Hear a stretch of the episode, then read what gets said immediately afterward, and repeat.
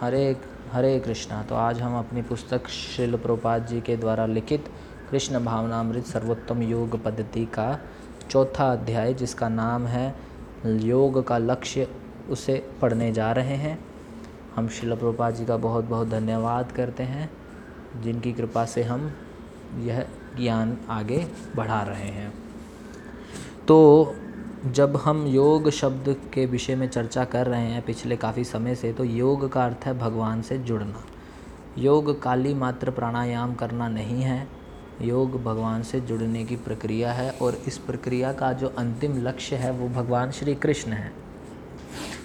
तो भगवान श्री कृष्ण भगवद गीता के छवें अध्याय के आखिर में वाले श्लोक में भी बोलते हैं कि उनका चिंतन करना ही योग का अंतिम लक्ष्य है। और भगवान ने भगवत गीता में इस प्रकार माम शब्द बहुत बार इस्तेमाल किया। माम शब्द का अर्थ है मेरा। तो जब भगवान बोलते हैं, मन मना भव मदभक्तो मद्या जी माम नमस्करो। तो माम अर्थ मेरे को प्रणाम करो, मेरा चिंतन करो। तो यहाँ पे जब मेरा शब्द यूज़ हो रहा है तो वो भगवान श्री कृष्ण के लिए यूज़ हो रहा है। ऐसा प्रभुपा जी पहले पैराग्राफ में लिखे। तो इसका क्या तात्पर्य है? मेरा शब्द को क्यों प्रभुपाद जी लिखे, इसको हमें समझना चाहिए। तो मेरा अर्थात भगवान जब अपने बारे में बोल रहे हैं तो यहाँ पे सूचित करता है कि भगवान एक व्यक्ति है। भगवान एक व्यक्ति है। और जब हम ईशोपनिषद पढ़ेंगे तो हमें पता चलता है कि भगवान पूर्ण है। उन तो ऐसा मैं इसलिए बोल रहा हूँ क्योंकि कुछ लोग इस प्रकार से बातें करते हैं कि भगवान का कोई रूप नहीं है। भगवान का कोई रूप नहीं है और वह भगवान के निराकार पक्ष को ही केवल मानते हैं, साकार पक्ष को मानते ही नहीं। तो वास्तविकता में क्या है? अगर भगवान पूर्ण है, जैसा कि ईशोपनिषद में कहा गया है तो पूर्ण में सब कुछ सम्मिलित होना चाहिए। अगर हम बोलें कि पूर्ण में यह कम है तो फिर वो पूर्ण नहीं हो सकता। अगर हम बोलेंगे कि पूर्ण साकार नहीं है तो ये पूर्णता की कमी हो गई। क्योंकि हम रूप हमारे अनुभव में है, हम रूप देखते हैं इस संसार में। तो जब हम यहाँ पे रूप देख रहे हैं तो इसका भी स्रोत, सोर्स कोई ना कोई तो होगा ही, जिसका भी रूप होना चाहिए। तो कोई भी वस्तु को अगर हम भगवान में कम कर देते हैं तो फिर वो पूर्ण नहीं रहेंगे। फिर भगवान कहने का फिर उन्हें कोई तात्पर्य नहीं रहेगा। तो इस प्रकार से वैष्णव पद्धति के अनुसार भगवान साकार भी हैं और निराकार भी हैं, क्योंकि निराकार पहलू भी भगवान से कम नहीं हो सकता। तो भगवान भगवत गीता में श्री कृष्ण भगवत गीता के तेरहवें अध्याय में और चौदहवें अध्याय के सत्ताईसवें श्लोक में भी बोले हैं कि वह निराकार ब्रह्म के आधार हैं। निराकार का आधार कुछ तो होना चाहिए। और फिर जब अर्जुन भगवान को विराट रूप हटाने का प्रार्थना करते हैं और जब भगवान उनको दो भुजाओं वाला रूप दिखाते हैं तो अर्जुन भी उस समय बोलते हैं कि ये मानवीय रूप, आपका मूल रूप है।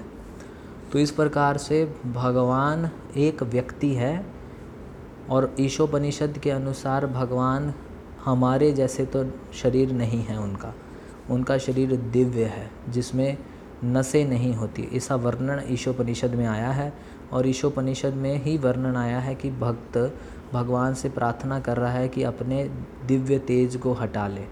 तो ब्रह्म ज्योति या जो लोग इस प्रकार से भगवान को निराकार कहते हैं और कहते हैं कि केवल ब्रह्म ही है, ब्रह्म एक प्रकार से भगवान के शरीर से निकला हुआ प्रकाश है। तो ईशोपनिषद में ऐसा वर्णन है कि प्रार्थना की जा रही है एक जीव के द्वारा, एक भक्त के द्वारा कि ये प्रकाश आप हटा लीजिए ताकि आपके दिव्य मुख को मैं दर्शन कर सकूँ। तो इस प्रकार से जो लोग इस प्रकार बोलते हैं कि केवल ब्रह्म है, भगवान का रूप नहीं है, ब्रह्म मतलब सर्वत्र फैले हुए हैं, उनका कोई रूप नहीं है, कोई आइडेंटिटी नहीं है। अभी जैसे मैं यहाँ से बोल रहा हूँ और आप वहाँ से सुन रहे हैं तो एक सेंस बनता है कि बोलने वाला एक व्यक्ति है। लेकिन जब हम व्यक्ति को भी हटा दें, दोनों एंड से, सुनने वाला भी व्यक्ति नहीं है और बोलने वाला भी व्यक्ति नहीं है, केवल आवाज़ ही आवाज़ है। उसी प्रकार से निराकारवादी या ब्रह्मवादी या मायावादी इस प्रकार से भगवान के रूप को निगलेक्ट करते हैं और वो बोलते हैं कि केवल केवल और केवल ब्रह्म ही ब्रह्म है। प्रकाश ही प्रकाश है। एक प्रकार से इस प्रकार से समझ सकते हैं कि भगवान सर्वत्र फैले हुए हैं। तो उनकी क्या धारणा होती है? उनकी धारणा होती है क्योंकि कोई आइडेंटिटी नहीं है, कोई व्यक्तित्व नहीं है तो फिर जब भगवत गीता का प्रवचन हो रहा था कुरुक्षेत्र के युद्ध स्थल में तो उस समय जो व्यक्ति बोल रहा है, जिसको हम कृष्ण कह रहे हैं, ऐसा मायावादी बोलते हैं, निराकारवादी, कि वो वास्तव में कृष्ण नहीं है। जब वो बोल रहे हैं कि मेरा मेरी शरण ग्रहण करो तो वो उस बॉडी के अंदर जो ब्रह्म बोल रहा है, वो बोल रहा है। तो वो ब्रह्म इस बॉडी में से बोल रहा है। और उनका ये भी मानना होता है क्योंकि ब्रह्म ब्रह्म सर्वत्र फैला हुआ है और हम भी ब्रह्म हैं, अभी हम माया के अंतर्गत में आ चुके हैं और जब माया हटेगी तो हम वापस ब्रह्म में लीन हो जाएँगे और ब्रह्म की वास्तविक अवस्था में स्थित हो जाएँगे, विलीन हो जाएँगे ब्रह्म में। ब्रह्म एक पूरा बड़ा सागर है प्रकाश का, या सर्वत्र फैला हुआ है, उसमें से कुछ ब्रह्म माया के अंतर्गत है। जब माया का पर्दा हटाएँगे किसी ध्यान पद्धति को स्वीकार करके तो हम उस प्रकाश में पुनः विलीन हो जाएँगे। तो ये निराकारवाद का सिद्धांत है, मायावादियों का सिद्धांत है। वो क्या कहते हैं कि जब माया का पर्दा हटेगा तो हम अपने ब्रह्म में लीन हो जाएँगे, क्योंकि हम सब ब्रह्म हैं। हम सब भगवान हैं, सब एक ही है। जितना सब कुछ है, सब एक ही है।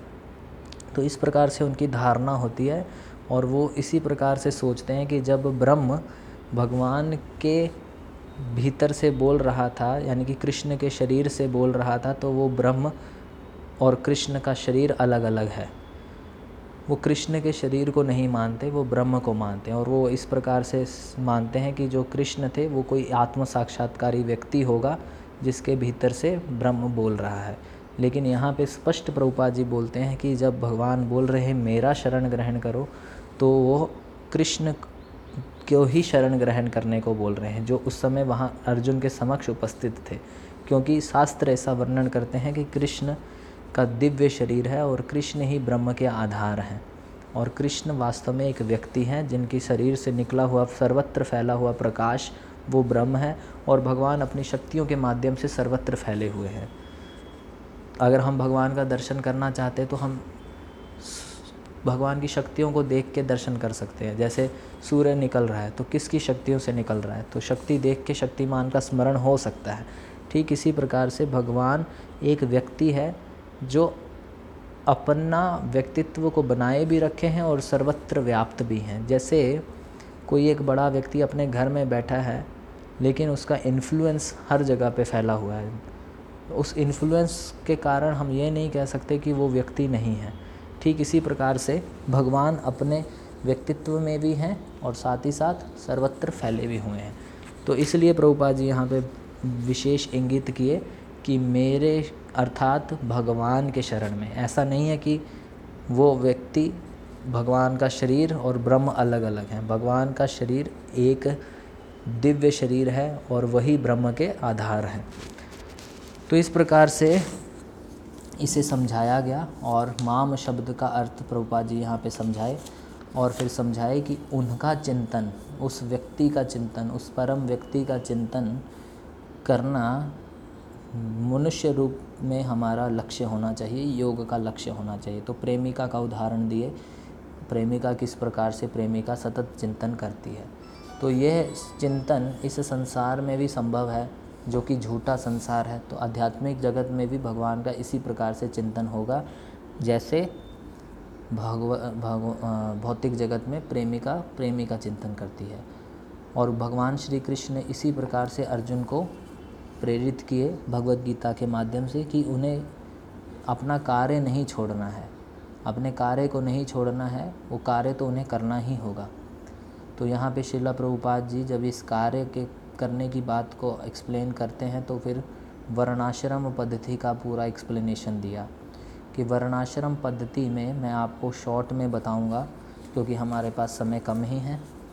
तो वर्णाश्रम पद्धति में क्या रहता है कि चार विभाग रहते हैं, ब्राह्मण, क्षत्रिय, वैश्य और शूद्र। सभी अपनी अपनी रुचि के अनुसार कार्य करते हैं। कुछ लोग ब्राह्मण के गुणों वाले होते हैं। उनके अंदर स्वाभाविक ही आध्यात्मिक रुचि होती है। कुछ लोग इससे कम स्तर के होते हैं, जो कि मैनेजमेंट टाइप के होते हैं। मैनेजमेंट करना उन्हें अच्छा लगता है तो वो क्षत्रिय टाइप के हो गए। और कुछ होते हैं व्यापार, व्यापारिक करने के रुचि रखने वाले और कुछ केवल श्रमिक होते हैं। तो इस प्रकार से चार विभाग बटे हुए हैं। ये चार विभाग भगवान ने ही सृष्टि किया था इनका।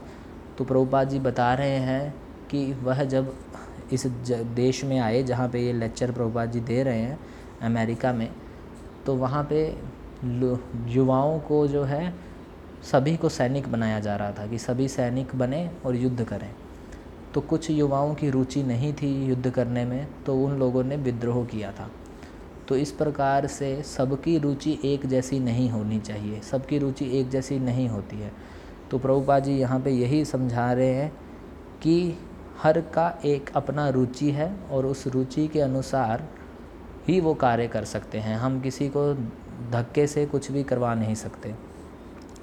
तो बुद्धिमान वर्ग जो होता है, जिन्हें बुद्धि ज्ञान इत्यादि लेना अच्छा लगता है तो वो ब्राह्मण वर्ग में आते हैं। आध्यात्मिक रुचि होती है उनके अंदर। और इन ब्राह्मणों का बहुत महत्व है।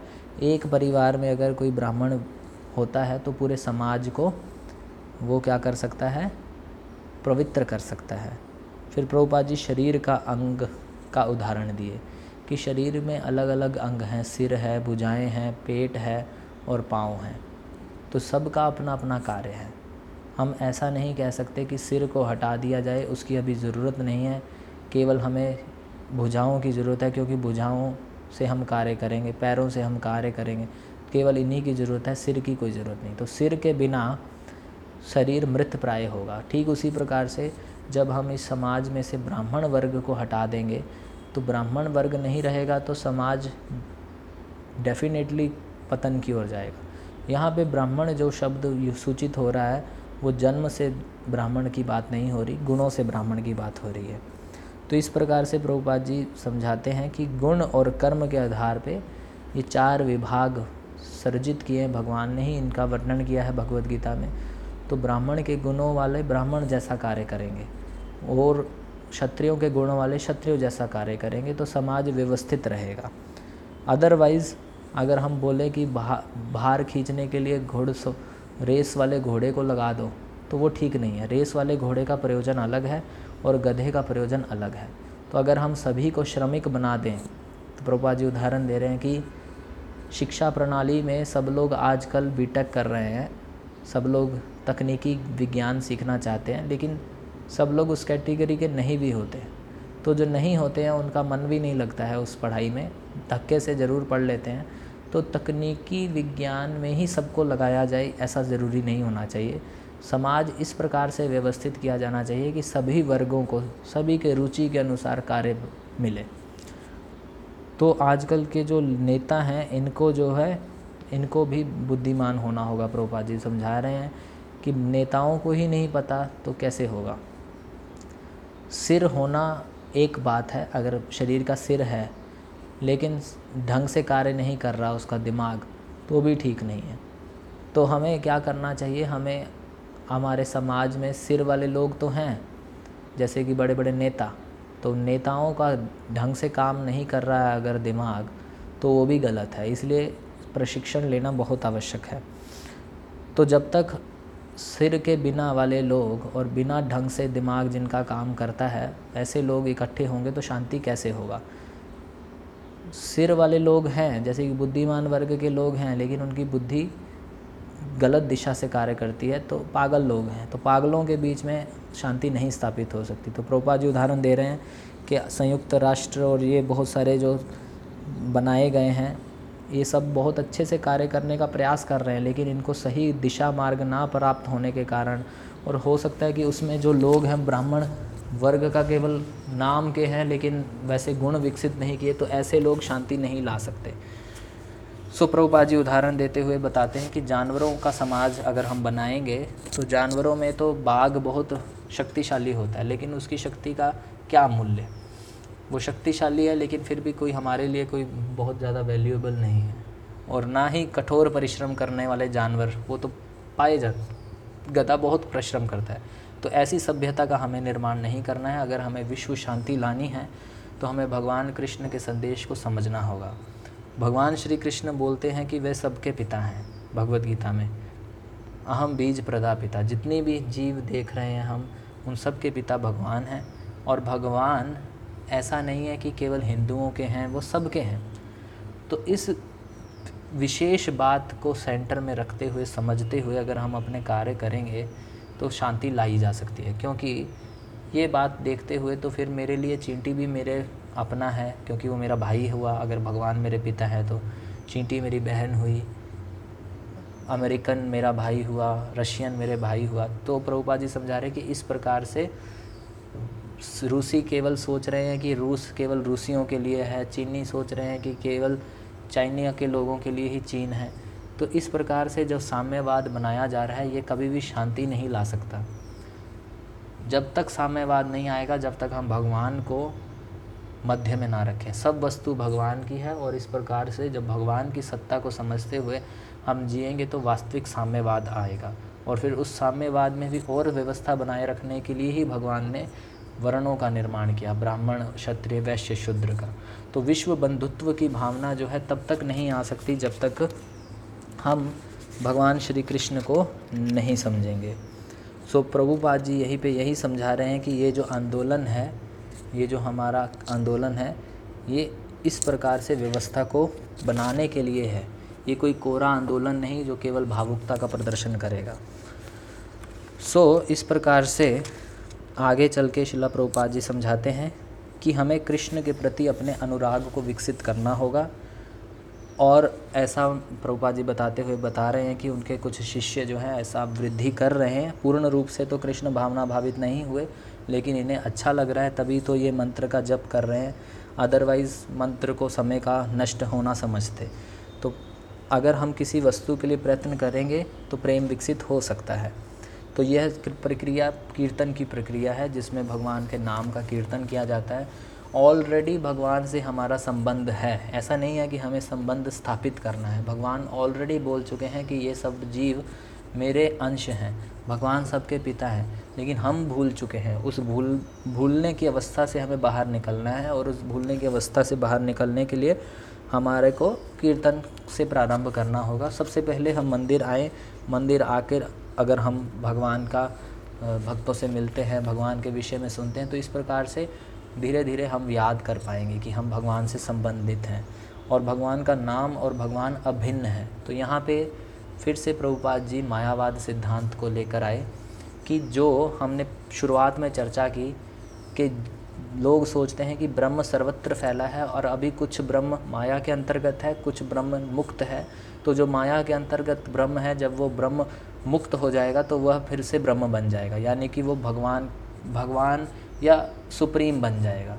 तो कुछ लोग मानते हैं कि हम सब ब्रह्म हैं। जैसा कि हम भी बोलते हैं कि भगवान का नाम और भगवान अभिन्न है, या भगवान से जो कुछ भी वस्तु उत्पत्ति होती है, वो भगवान से अभिन्न है। लेकिन इसका अर्थ यह नहीं हुआ कि वह वस्तु भगवान ही बन गई। उदाहरण के लिए जैसे सोना। सोने की खान से सोना निकलता है और सोने की उस खान से कुछ सोना लेके अगर हम एक अंगूठी बनाएँ तो हम जब अंगूठी को देखेंगे तो बोलेंगे कि सोने की अंगूठी है। लेकिन सोने की अंगूठी बोलने से यह सिद्ध नहीं हो जाता कि वो सोने की अंगूठी ही सारा सोना है। सारा सोना अलग है और सोने की अंगूठी अलग है। उसी प्रकार से पर ब्रह्म या इस प्रकार से समझ सकते हैं, भगवान पूर्ण रूप से पूर्ण अलग हैं, एक व्यक्तित्व हैं, और उन्हीं के अंश हैं हम, लेकिन हम मात्रा में कम हैं। तो मायावादी क्या सिद्धांत देते हैं? मायावादी सिद्धांत देते हैं कि जब कृष्ण सर्वत्र हैं, सब जगह हैं तो फिर यहाँ पे भी होने चाहिए। यानी कि हम भी कृष्ण ही हुए।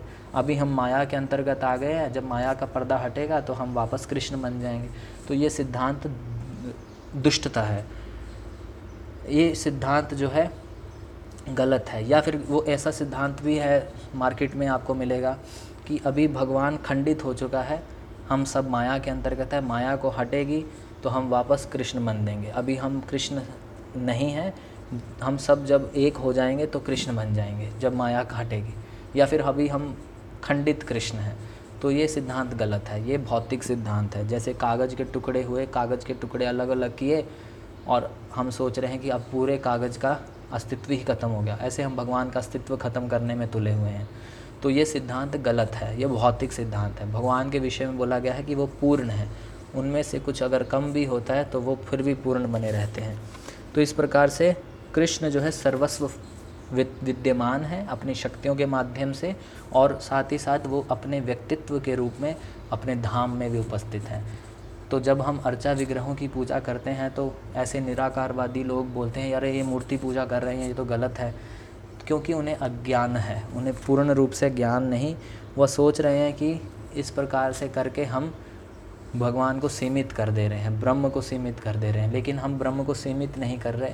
हम ब्रह्म की शक्ति का प्रदर्शन देख रहे हैं, भगवान किस प्रकार से कार्य करते हैं। तो भगवान इतने सर्वशक्तिमान हैं कि वो जड़ को भी अध्यात्म बना सकते हैं, चेतन बना सकते हैं और चेतन को जड़ बना सकते हैं। जिस प्रकार से एक बिजली हर वस्तु में प्रवाह कर सकती है एक तार में जहाँ भी हम टच करेंगे, वहाँ पे हमें बिजली का अनुभव होगा। उसी प्रकार से क्योंकि भगवान सर्वत्र फैले हैं, जड़, चेतन सबके स्वामी हैं, उन्हीं से सब चीज़ें प्रकट हो रही हैं। तो हमें पता होना चाहिए कि किस प्रकार से जड़ को भी भगवान के रूप में पूजा जा सकता है। जैसे प्रभुपाद उदाहरण दे रहे हैं, एक फ़ोन घुमाना है। हमें फ़ोन का घुमाना नहीं आता, लेकिन जब हम बोलेंगे कि यहाँ यहाँ, फ़ोन वाले को कि यहाँ पे फ़ोन लगा दीजिए तो पहले एस चलती थी, आजकल मोबाइल है। लोग घुमाता था वो व्यक्ति क्योंकि उसे पता था कि यहाँ पे फ़ोन घुमाऊँगा, ये नंबर डायल करूँगा तो वहाँ लगेगा। तो इसी प्रकार से ज्ञानी व्यक्ति जानता है कि किस प्रकार से भगवान की शक्तियों को, भगवान को निकालना है भगवान की शक्तियों से। यह कार्य है। तो हमें ये कार्य सीखना होगा। कल के सत्र में हम आगे और बढ़ेंगे। ये पॉइंट पे मैं रुक रहा हूँ कि भगवान की ही सब शक्तियाँ हैं। आप जो भी हम चीज़ें देख रहे हैं, सब तो भगवान का ही है। एक लकड़ी भी भगवान की है, एक लोहा भी भगवान का है। सब में भगवान उपस्थित हैं, लेकिन हमें इतना प्रशिक्षित होना होगा कि हम उसमें से भगवान को निकाल सकें। तो अर्चा विग्रह, जो हम मंदिरों में विग्रह की पूजा करते हैं, मूर्ति की पूजा करते हैं, वो इसी विज्ञान का प्रदर्शन है कि पत्थर से भी भगवान को निकाल दिया। और मूर्ख लोग इसको नहीं समझ पाते। हरे कृष्णा तो आज हम यहाँ पे स्टॉप करेंगे। किसी का कोई प्रश्न हो तो आप टाइप करके पूछ सकते हैं। हरे कृष्णा।